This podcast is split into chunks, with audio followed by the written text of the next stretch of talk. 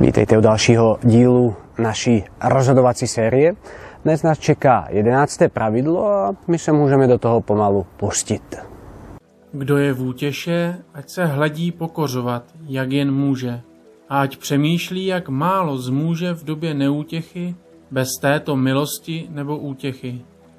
Naopak, kdo je v neútěše, ať uváží, že zmůže mnoho z milostí, která dostačuje, aby odporoval všem svým nepřátelům, bude-li čerpat síly u svého stvořitele a pána. Jedenácté pravidlo mluví o obou, úteše i neuteše. Připomíná, že to nemáme přehánět sebe důvěrou v úteše, ale také, že nemáme upadat do zoufalství v neúteše. V úteše si máme připomenout, jak jsme slabí, když o ně přijdeme. Pomáha také to, když si připomeneme, jaké to bylo v poslední neúteše. Naopak, v neúteše pevně důvěřujeme, že Bůh je pořád s námi a zvládneme to. Zmínili jsme, že intenzivní a delší útěcha má také svá rizika.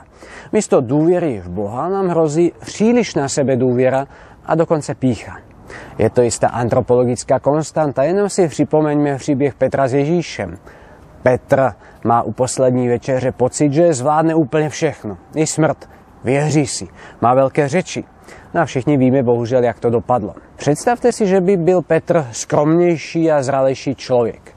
Možná by si byl řekl, jo, stává se mi, že někdy neodhadnu své síly, sílu svých, svých emocí. Už se mi to stalo mnohokrát že se nechám unést a pak prohlásím něco na základě toho, jak se momentálně cítím.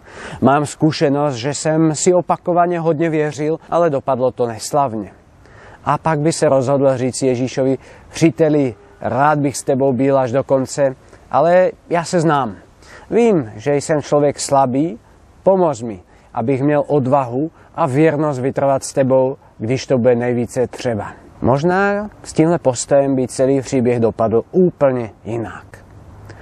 Ignác proto říká, že bychom měli hledět na svůj aktuálně útěšný stav s velkou pokorou.